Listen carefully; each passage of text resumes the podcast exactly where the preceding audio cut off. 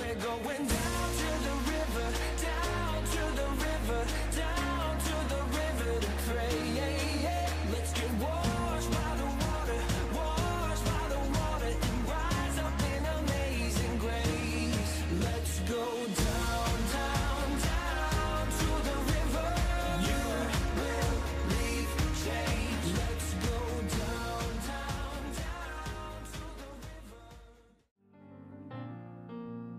going to read one verse, the book of Isaiah, chapter 54, verse 2, and it says this Enlarge the place of your tent, and let the curtains of your habitations be stretched out. Do not hold back. This is the year, no more holding back. Lengthen your cords and strengthen your stakes. This verse is a call to action. It's a call to deepen our faith, strengthen our commitment, move beyond our comfort zones, push our limits, and expand our territories. I want to stretch your faith today wide enough to encompass not only what you can see with your physical eyes, but I want you to see with your spiritual eyes what God is going to do in your life in 2024. And this is what I'm gonna preach today on this topic. This is y'all. This title, get ready. You're gonna fall out. telling you, don't know how I came up with this.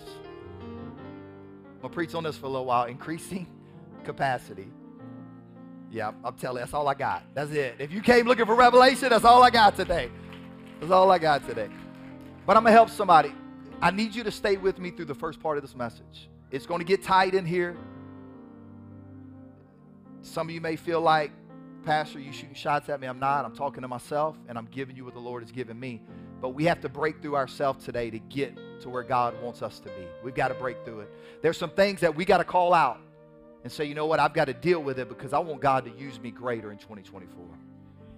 If you will, lift your voice with me one more time. God, I need you today. Need your power today. Help me to preach your word, teach your word, God. Help your word to find good ground. Help it to produce in people's lives. This is a great group of people. God, I'm so honored and blessed to be a part of this church body. Let us leave here challenged, encouraged, and knowing that you want to do more in our lives. In Jesus' name we pray. Somebody shout, Amen. Give the Lord one more hand clap of praise. You may be seated. A.W. Tozer said this The widest thing in the universe is not space, it is the potential capacity of the human heart. Being made in the image of God, it is capable of almost unlimited extension in all directions. What Tozer is saying is, is that God built us with the capacity to grow, to increase. He goes on to say, in one of the world's greatest tragedies is that we allow our hearts to shrink until there is room in them for little besides ourselves. He said the heart has the capacity to increase, but it also has the capacity to shrink to where all that's in our heart is me, me, me, me, me. Selfishness can creep into our hearts quickly. And we need to understand that the dangers of a self absorbed life are manifold and pervasive. Proverbs 18 1 through 2. Whoever isolates himself seeks his own desire. All they want is what they want. Look what it says. He breaks out against all sound judgment. A fool takes no pleasure in understanding, but only in expressing his opinion. How do I know if I'm becoming more selfish? Because we all have a tendency to be selfish. Don't lie.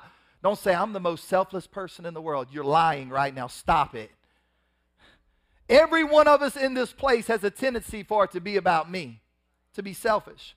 But how do I know how to gauge? Am I being a little bit too selfish? Here it is. If you express your opinion, but you don't care to understand somebody else's opinion.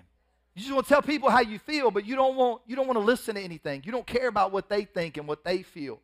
James 3, 15 through 16. This is not the wisdom that comes down from above, but is earthly, unspiritual, and demonic. My boy James, he said it's, it's, it's unspiritual, but it's demonic to be so selfish that you don't care about what anybody else says. Verse 16 For where jealousy and selfish ambition exist, there will be disorder and every vile practice. It's a life where the individual becomes the center of their own universe and everything else orbits around them. Their desires, needs, and wants take precedence over everything else, causing spiritual stagnation because we lose sight of our relationship with God. When people are self absorbed, they start to neglect their spiritual disciplines like prayer and Bible study and faithfulness to the kingdom. Winning souls and making disciples no longer matter because they are too busy pursuing their own interests. They don't care about the interests of the kingdom or the king of the kingdom, it's their own interest. After all, self absorbed people don't care about the needs and feelings of others. They become insensitive to their struggles and fail to offer the support and encouragement they need, leading to strained relationships and sometimes complete isolation, which will lead to spiritual drought where they feel disconnected from God and the church, always feeling entitled, like everyone owes them something, and completely unsure of their purpose. That's what self absorption does to us. It pulls us away. It isolates us. It makes us feel entitled because we think somebody owes us something. And if the church isn't going the direction we think it should go, we haven't prayed about it, haven't opened up the Word of God, haven't talked to anybody. But if it's not going the way that we think it should go, then all of a sudden we disconnect and we pull back because we are self absorbed. But I want to preach to somebody this is a distorted view of reality, and it will limit our capacity. But I need somebody to wake up today because when we get outside of ourselves and invest in the kingdom and contribute to others, we really begin to live. When we find out it's not all about me, it's about others. I don't need to always be the one getting fed. I need to go help make sure somebody else is being fed, taken care of. Look, anybody can be a complainer. That's proven. Anybody. You can just sign up and say, I'm a complainer. But it takes a committed person to be a builder because something isn't built overnight. It takes time. You got to stay with it. You got to be faithful. You got to show up every day. And here's a revelation I want us to get unselfishness is its own reward. Why? Because it's not dependent on the response of others. I don't serve because I want somebody to pat me on the back and tell me how good I am. I don't serve because I need somebody to tell me, oh, you the greatest thing ever happened. Nope, nope, nope, I'm not. And if you feel that way, then when I let you down, then I'm going to be the worst thing that ever happened. I don't, I don't serve for those reasons. I serve because I've learned that it's beneficial to my life and it brings joy to my life when I understand it's not always about me. This is the principle by which the Apostle Paul lived. He said, I will gladly spend myself and all I have for you. Paul said, I'll give everything for you. I'll be spent. I'll serve. I'll do what needs to be done. But watch what he says. Even though it seems that the more I love you, the less you love me. Paul said, I'll serve. I'll be there for you. But it seems the more, the more I love you, the less you love me. But Paul understood it's not about the applause of the people. It's about is God satisfied with what I'm doing? Is God satisfied with how I'm acting? Am I carrying out His purpose? You see, of all the qualities we can pursue, unselfishness seems to make the biggest difference toward cultivating other virtues. Yes, it goes against the grain of human nature. But if we can learn to think unselfishly and become a giver, it becomes easier to develop other virtues such as gratitude, love, respect, patience, and discipline. Don't go to somebody and say, hey, did you lose my number? You haven't called me in a long time. I'm, I'm talking to somebody. Hey, where you been? I haven't heard from you at all. No, I, I don't need to go to anybody and say that because I'm looking to call somebody and text somebody and tell somebody I care. I'm looking because if I have that attitude, then I'm going to be thankful. I'm going to show love, respect, patience, and discipline. I'm not self absorbed. So if the enemy has been trying to trap you, today is the day you break out. I've shown up to preach until somebody gets out of depression, discouragement, loneliness, insecurity, selfishness, and entitlement. You got to get ready. There is more for your life than just existing for yourself. God wants to expand your faith and show you the joy of serving others and advancing his kingdom. There's a calling today for someone to make room for God to use them greater in 2024. You see, this whole thing started with God filling capacity. When God formed Adam out of the dust of the earth, he created capacity. He made him with lungs so that he would have something to feel because God feels capacity.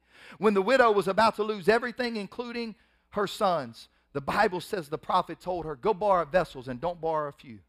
And as long as there was vessels in the house, there was a constant, consistent flow of oil. But when there was no more capacity, when there was no more vessels, the oil stopped. And maybe, maybe today, if your life has been spiritually dry, maybe it's you don't have the capacity for the oil that God wants to put in your life. When God made the tabernacle, He filled it with furniture. When He made the Holy of Holies, He filled it with glory. When he made the day of Pentecost, he filled it with the Holy Ghost. Wherever there is capacity, God will work. And I want to know today is there anybody that showed up on this first Sunday of 2024 that says, I'm making more room in my life for God to use me and do something special? My family's going to be saved. My neighborhood's going to be one. My school is going to be won. My community, my, I'm making room today. Making room today. Look, I know you may be blessed. But if you want God to take you to the next level, I want you to throw your hands in the air for, the, for a moment and I want you to give God some praise and say, God, I'm making room today. God, I'm making room today. God, I'm, I'm increasing my capacity today. You can be used powerfully. You're not done. You just got to act on faith. You need to go look again. You need to reach again. You need to try again because there's more in 2024 You've got to create capacity because it's the prerequisite to what's next. And here's why. In an unrestricted economy, when supply overtakes demand, a surplus will result, causing deflation. now, I know in the United States of America, we need some deflation. If you're tired of inflation, shout amen. amen. Tired of it. Good news is, it's election year, so gas prices will probably go down.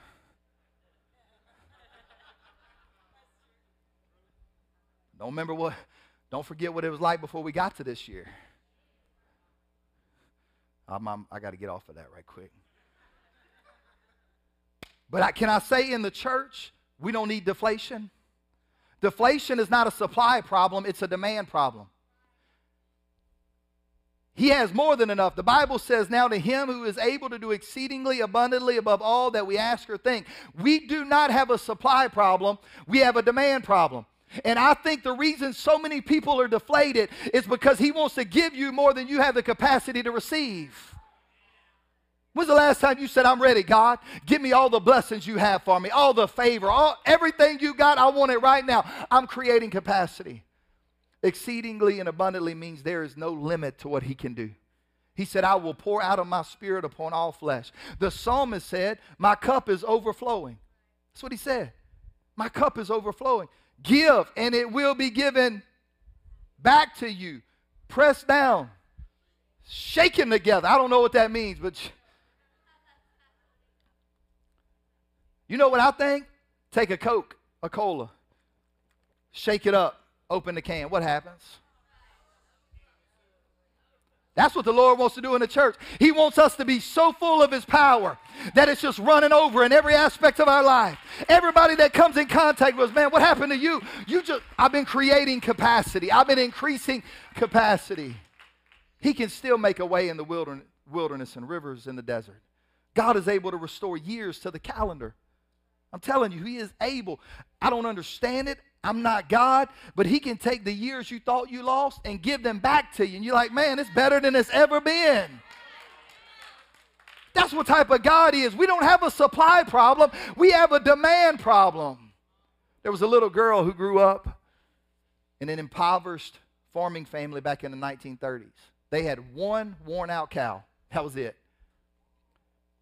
And most of the milk and dairy products were sold for them to be able to live. They would only retain a little of the milk for their own consumption and would even water down the milk. Anybody ever water down your milk? I've never done that. Anybody in the house? My Lord. Never done it. I'm not really much on milk, but I don't think I'd water it down. But they had to. They were struggling. They watered down the milk, stretch out as far as it could. Each evening, the mother would get home and would pour one quarter, one quart of the watered down milk into a mason jar. And on the jar, she would draw lines going down the jar. and they would sit around the table for dinner. They would take that, I'm not going to be a part of that family. They would take that one mason jar and they would pass it down, and one person would drink down to their line, and then they would pass it down to the next person, and they would drink down to their line, and they would pass it down to the next person, and they would drink to their line. Couldn't go past your line because everybody had to get a little bit of the watered down milk. One day, the little girl got very sick and was put into the hospital. She was kept overnight for observation. That evening, the, the nurse brought her out a big tray of food. And guess what was on that big tray of food? A big glass of ice cold milk. The little girl looked at the glass, and she looked at the nurse. She said, Where are the lines at? And the nurse, not understanding, wanted to know what the little girl meant. She said, what, what do you mean? So the little girl explained how they could only drink to the next line at home so they would have enough for everyone to get a drink. And with tears in her eyes, the nurse looked back at the sickly little girl and said, Honey, there are no lines. There are no limits. You just drink and drink and drink, and you drink all you want. And if that runs out, there will be more where that came from. We got an endless supply of milk. You got to stop settling for just enough. You only been drinking down to the line in the Holy Spirit and saying that's good. There is an endless supply. Take the lines off, take the lid off, and let God do something in your life. He's able today. Look, I don't care. I don't care how long one person stays at the altar. You're not gauging how long you stay at the altar by them. You're lingering for more. And sometimes in your life, you got to stay at the altar longer than somebody else because God's just drawing you to increase your capacity for the more He's getting ready to do. And I'm not just preaching to individuals here, I'm preaching to the River Church corporately. A denominational church sent in an annual report that read like this Number of members added by baptism, zero. Number of members added by letter, zero. Number of members dismissed by letter, five. Number of members that have died, Three. Amount raised for home missions? Zero. Amount raised for foreign missions? Zero. The note at the bottom of the report read this Pray for us, brethren, that we continue faithful until the end. When a church gets into what I call survival mode, it's not healthy. We're not meant just to be surviving. We're meant to be growing and thriving and producing Jesus said this in John 15, 1 through 2. I am the true vine. My Father is the vine dresser.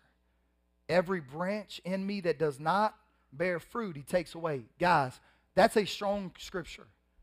He says, if you're not going to produce, I'm just going to take you away. That'll wake me up that I got to produce fruit. And every branch that does bear fruit, he prunes that it may bear more fruit. God's church is meant to produce fruit. And the prophecy in Isaiah was trying to tell us how God planned for the church to accomplish that growth. Look again, Isaiah 54 and 2 enlarge the place of your tent. Let the curtains of your habitations be stretched out. Do not hold back. Lengthen your cords and strengthen your stakes. Someone may ask the question today how do you know this prophecy in Isaiah refers to the church? Well, two reasons. First, the previous chapter in Isaiah 53 dealt with Jesus' sacrifice on the cross. It's famous for the words that we recite every Easter Isaiah 53, 4 through 6. Surely he has borne our griefs, carried our sorrows, yet we esteemed him stricken, smitten of God, and afflicted. But he was pierced for our transgressions, he was bruised, crushed for our iniquities. Upon him was the chastisement that brought us peace, and with his wounds we are healed. All we like sheep have gone astray. We have turned everyone to his own way, and the Lord has laid on him the iniquity of us all. One of the reasons, and we look at this and we say it's powerful. But one of the reasons that Jesus died was to purchase the church. He purchased the church with his blood. Secondly, we know Isaiah 54 talks about the church because the New Testament tells us in Galatians 4 and 27, Paul quotes the first verse of this chapter, and he says that it prophesies the influx of Gentiles into the church. So the words in Isaiah 54 describes God's plan for the church to increase in capacity and make room for growth. That's what it's saying. It's saying there's coming all these new converts and all these people and all these babes in Christ. I remember that when they were building this building, it might have been 97, the end of 97, early 98. there was windows that went down. We covered them up. Hope that didn't offend nobody. If it did, I'm sorry. But we did. We covered up the windows, and you could peek in. And when they were building this building, a man one day come and he peeked into the windows of this church, and he said, "Man, there is baby cribs everywhere." He had a vision, and he said, "There's there's baby cribs." He said, "There's the, the church is filled with new babes." That's what Paul is saying. He's saying that that's what the first part of that verse is though that they those that didn't have children are going to have children. He said the Gentiles are going to come in, that, that people that are broken and abandoned and let down and tired and weary, that they're going to come into the church. But the church has to be willing to make room for them. You know what shows me a healthy church? When everybody looks different. Because everybody, every one of us has a different story to tell. Somehow we got here, it was a different path, and we're here. And I don't want people to get here and say they don't have room for us. They don't love us. They don't care for us. They. So Isaiah 54 tells the woman, the church, to prepare based upon the promise that she will have children. She doesn't have the children yet, but she is to prepare for what God is getting ready to do. Because God intends for us to operate by faith and not by sight. I'm preparing. Y'all, I'm glad you're here, but you're not the only people that God's going to call here. They're coming from the north, the south, the east, and the west. They're going to come broken. They're going to come tired. They're going to come weary. But there's a church that has been praying and fasting and increasing capacity. But look, if they get here, if, if they get here and we're not ready and we're not maturing and growing to help them along, if, if babes in Christ get here, born again of water and of spirit, and all we have is babes in Christ here, we in trouble. You don't leave two babies at home to watch each other. Hey, I know y'all know y'all don't understand what's going on, but y'all just y'all take care of each other. Mom and daddy will be right back. Straight to jail. That's where you're going. So what I believe Isaiah is say, telling us is we can't be on the same level we are now because there's souls that's going to be added to the kingdom that we've got to be ready to open the word and say, hey, look, this is what you're doing. This is why you're doing it. Let me help you and lead you and guide you and direct you. Let me help you. Let, let me talk to you a little bit. I, I know what you're going through. I've been there, but I've been increasing capacity. At some point, we've got to learn how to feed ourselves so that we can help feed other people. We've got to be ready for the harvest. A perfect example is the Shunammite woman in 2 Kings 4 8 through 17. One day Elisha went on to Shunem, where a wealthy woman lived who urged him to eat some food. So whenever he passed that way, he would turn in there to eat food. And she said to her husband, Behold, now I know that this is a holy man of God who is continually passing our way. Let us make a small room on the roof with walls and put there for him a bed, a table, a chair, and a lamp, so that whenever he comes to us, he can go in there. She said, let's increase our capacity. Let's add on. We don't have no children yet, but let's just make room. And what I love is she said, let's do it for him. When are we going to stop coming to church for ourselves? We're coming to church for him. I'm increasing capacity for him.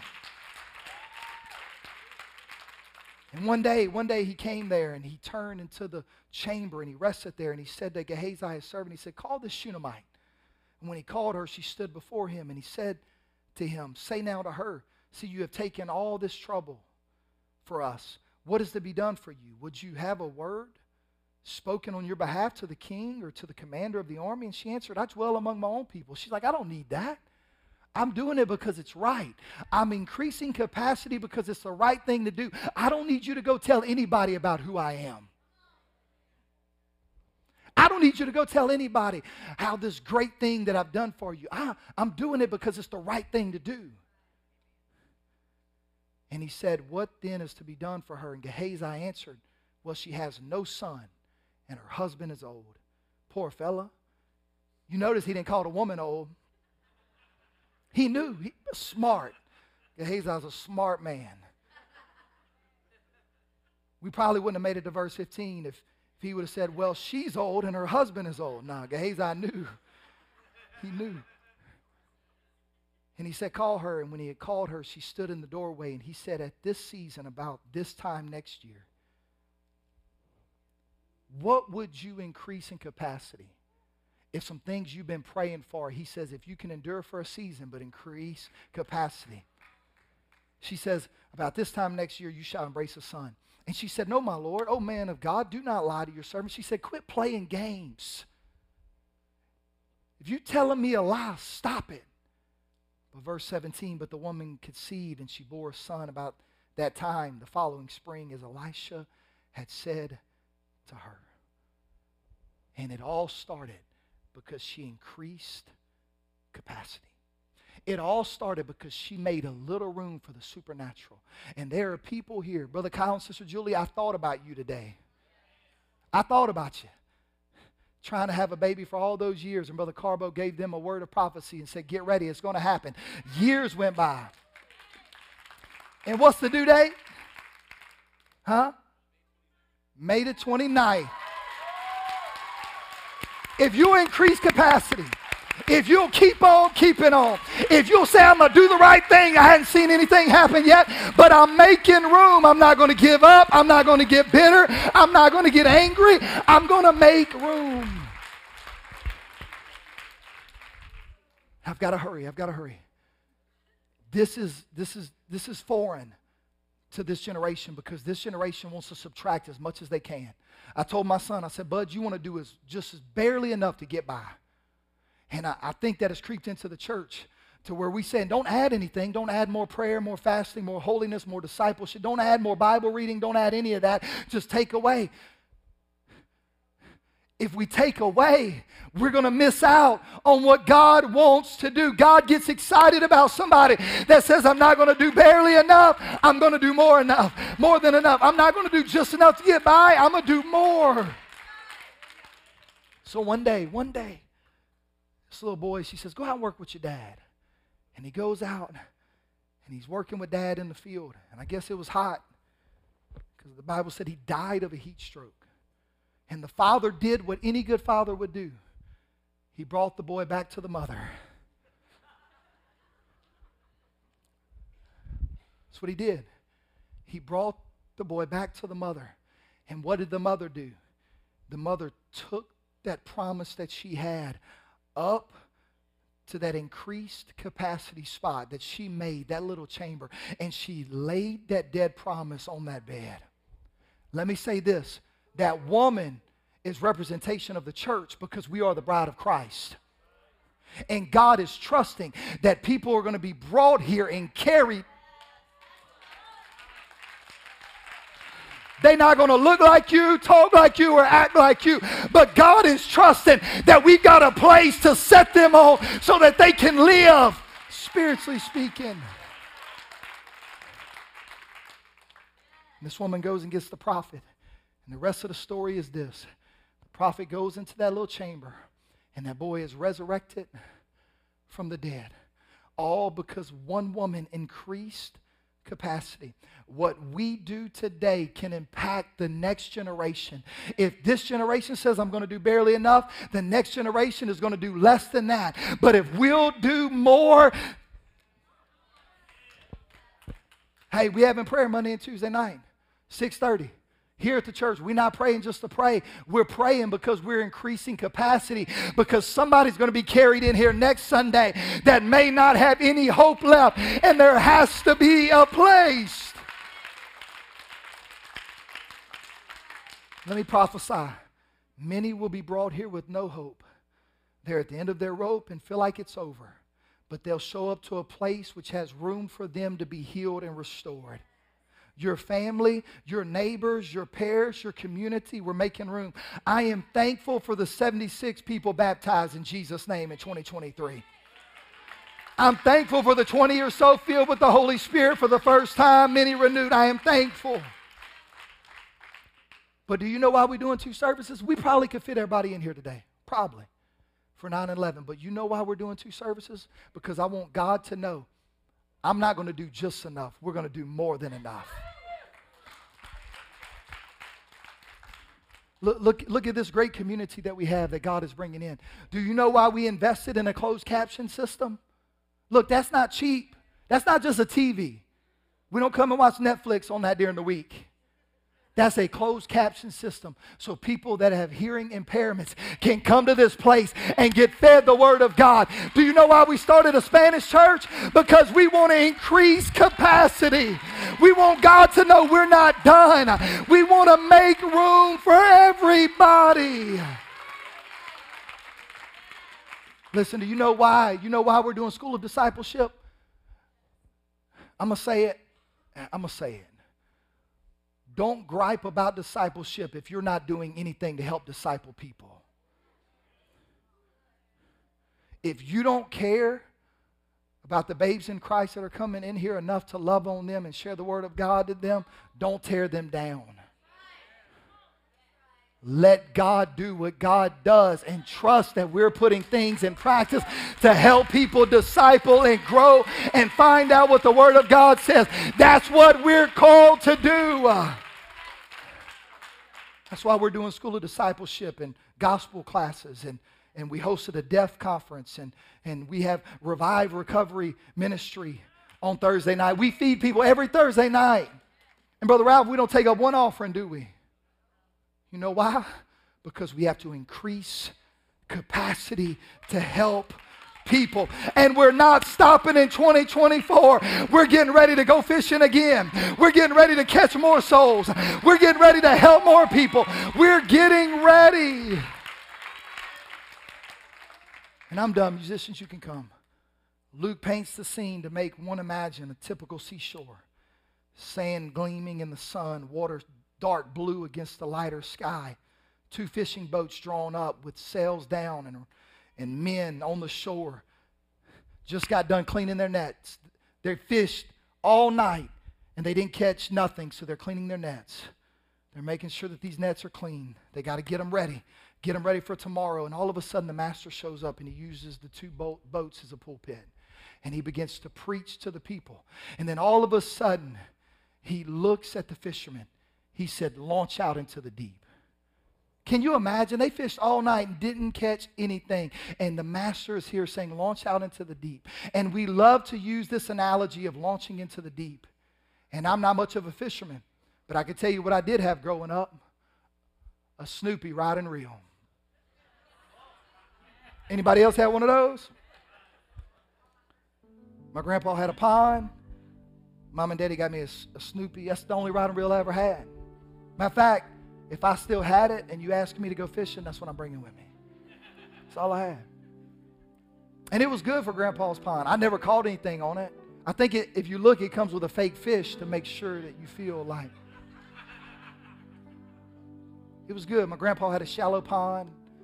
I don't know who dug it, but they didn't dig the pond deep enough, and that's what we had. But this Snoopy rod and reel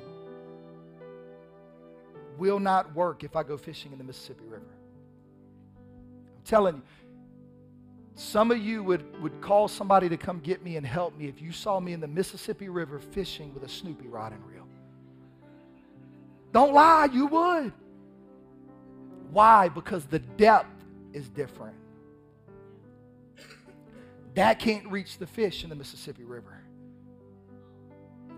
Now, if I go down to the Gulf of Mexico and I bring this Snoopy rod and reel, it's not going to work going deep sea fishing. It's not. Why? Because at some point the demand requires a greater capacity than a Snoopy rod and reel.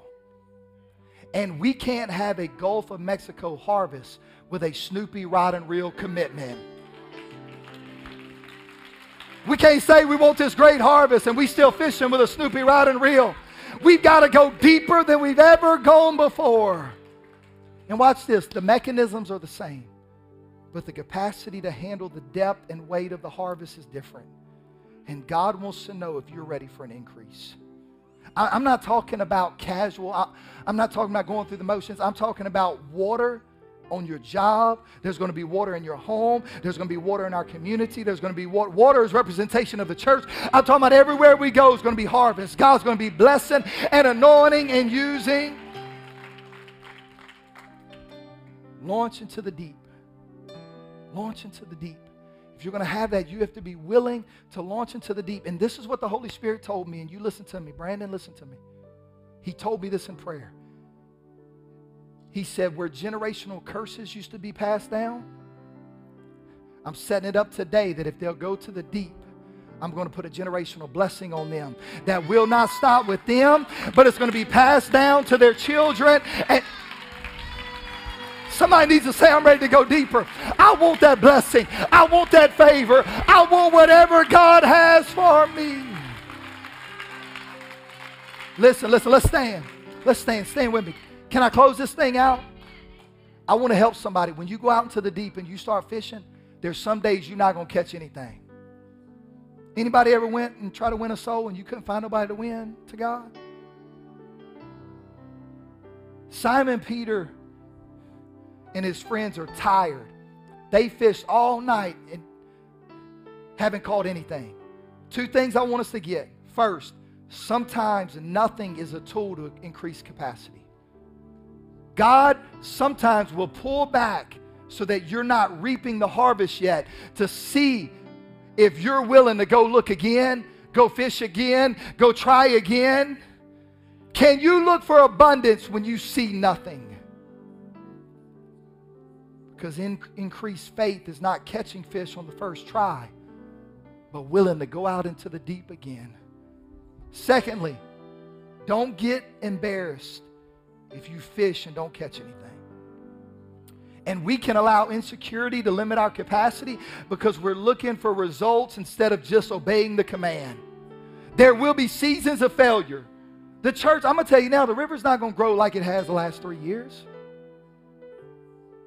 And what I mean by that, it will long term. But guys, we baptized almost 300 people in three years. At some point, God's going to say, okay, you're going to go look again? You're going to go out to the deep again? There will be seasons of failure, but you got to embrace it, but also don't stop fishing because of it. Let me give you two verses that changed my life. 1 Corinthians 3 6 through 7. Paul said, I have planted, Apollos watered, but God gave the increase. So then, neither is he that planteth anything, neither he that watereth, but God that giveth the increase. I don't have time to complain about the outcome because only God can decide that. I've just got to go fishing. I've got to plant some seed in the ground. I've got to water it. I've got to do what I'm called to do. And this, God spoke to me years ago. And literally, I've learned to pastor like this. What, what do you mean? This is what I mean. You people don't belong to me. You're not Josh Payne's people. You're Jesus Christ's people. That's who you are.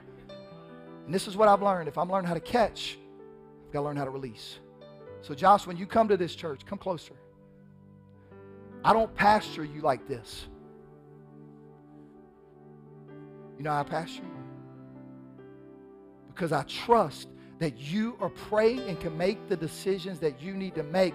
And I can't control the harvest anyway. All I can do is be willing to do what God has called me to do. I don't preach to grow a big church. I preach because one soul is valuable. And I've got to learn how to fish uh, even when things aren't going my way. And I've got to learn to release. If you came to me today and say, hey, I'm leaving the river, I'd be like, yeah, love you. See you in town. Hug my neck. Scotty, I ain't got time. Time. We're at the end of time, literally prophecy is being fulfilled. It's the end time. And I don't have time to chase people that don't want to be a part of what God is doing. I've got to go fishing for people that are desperate. They're begging somebody, can you help me? I want to get out. I've been struggling. It's been a mess in my life.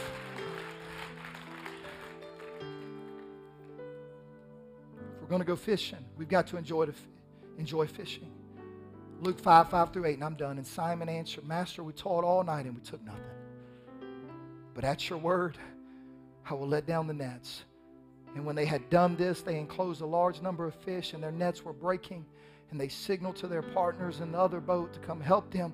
And they came and filled both the boats so that they began to sink. But when Simon Peter saw it, he fell down at Jesus' knees, saying, Depart from me, for I am a sinful man, oh You'll never be satisfied stuck on the shore because you're scared of what's in the deep. And you'll never be satisfied if you have some failure in your life and things aren't going. Listen, living for God doesn't go all, all the time like I want it to go. But I got to get to the deep. I can't be satisfied just sitting on the shore.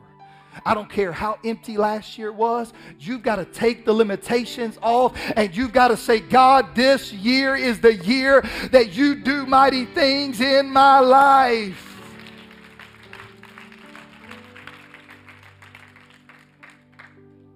The last lines of one of Edgar Guest's poems says this.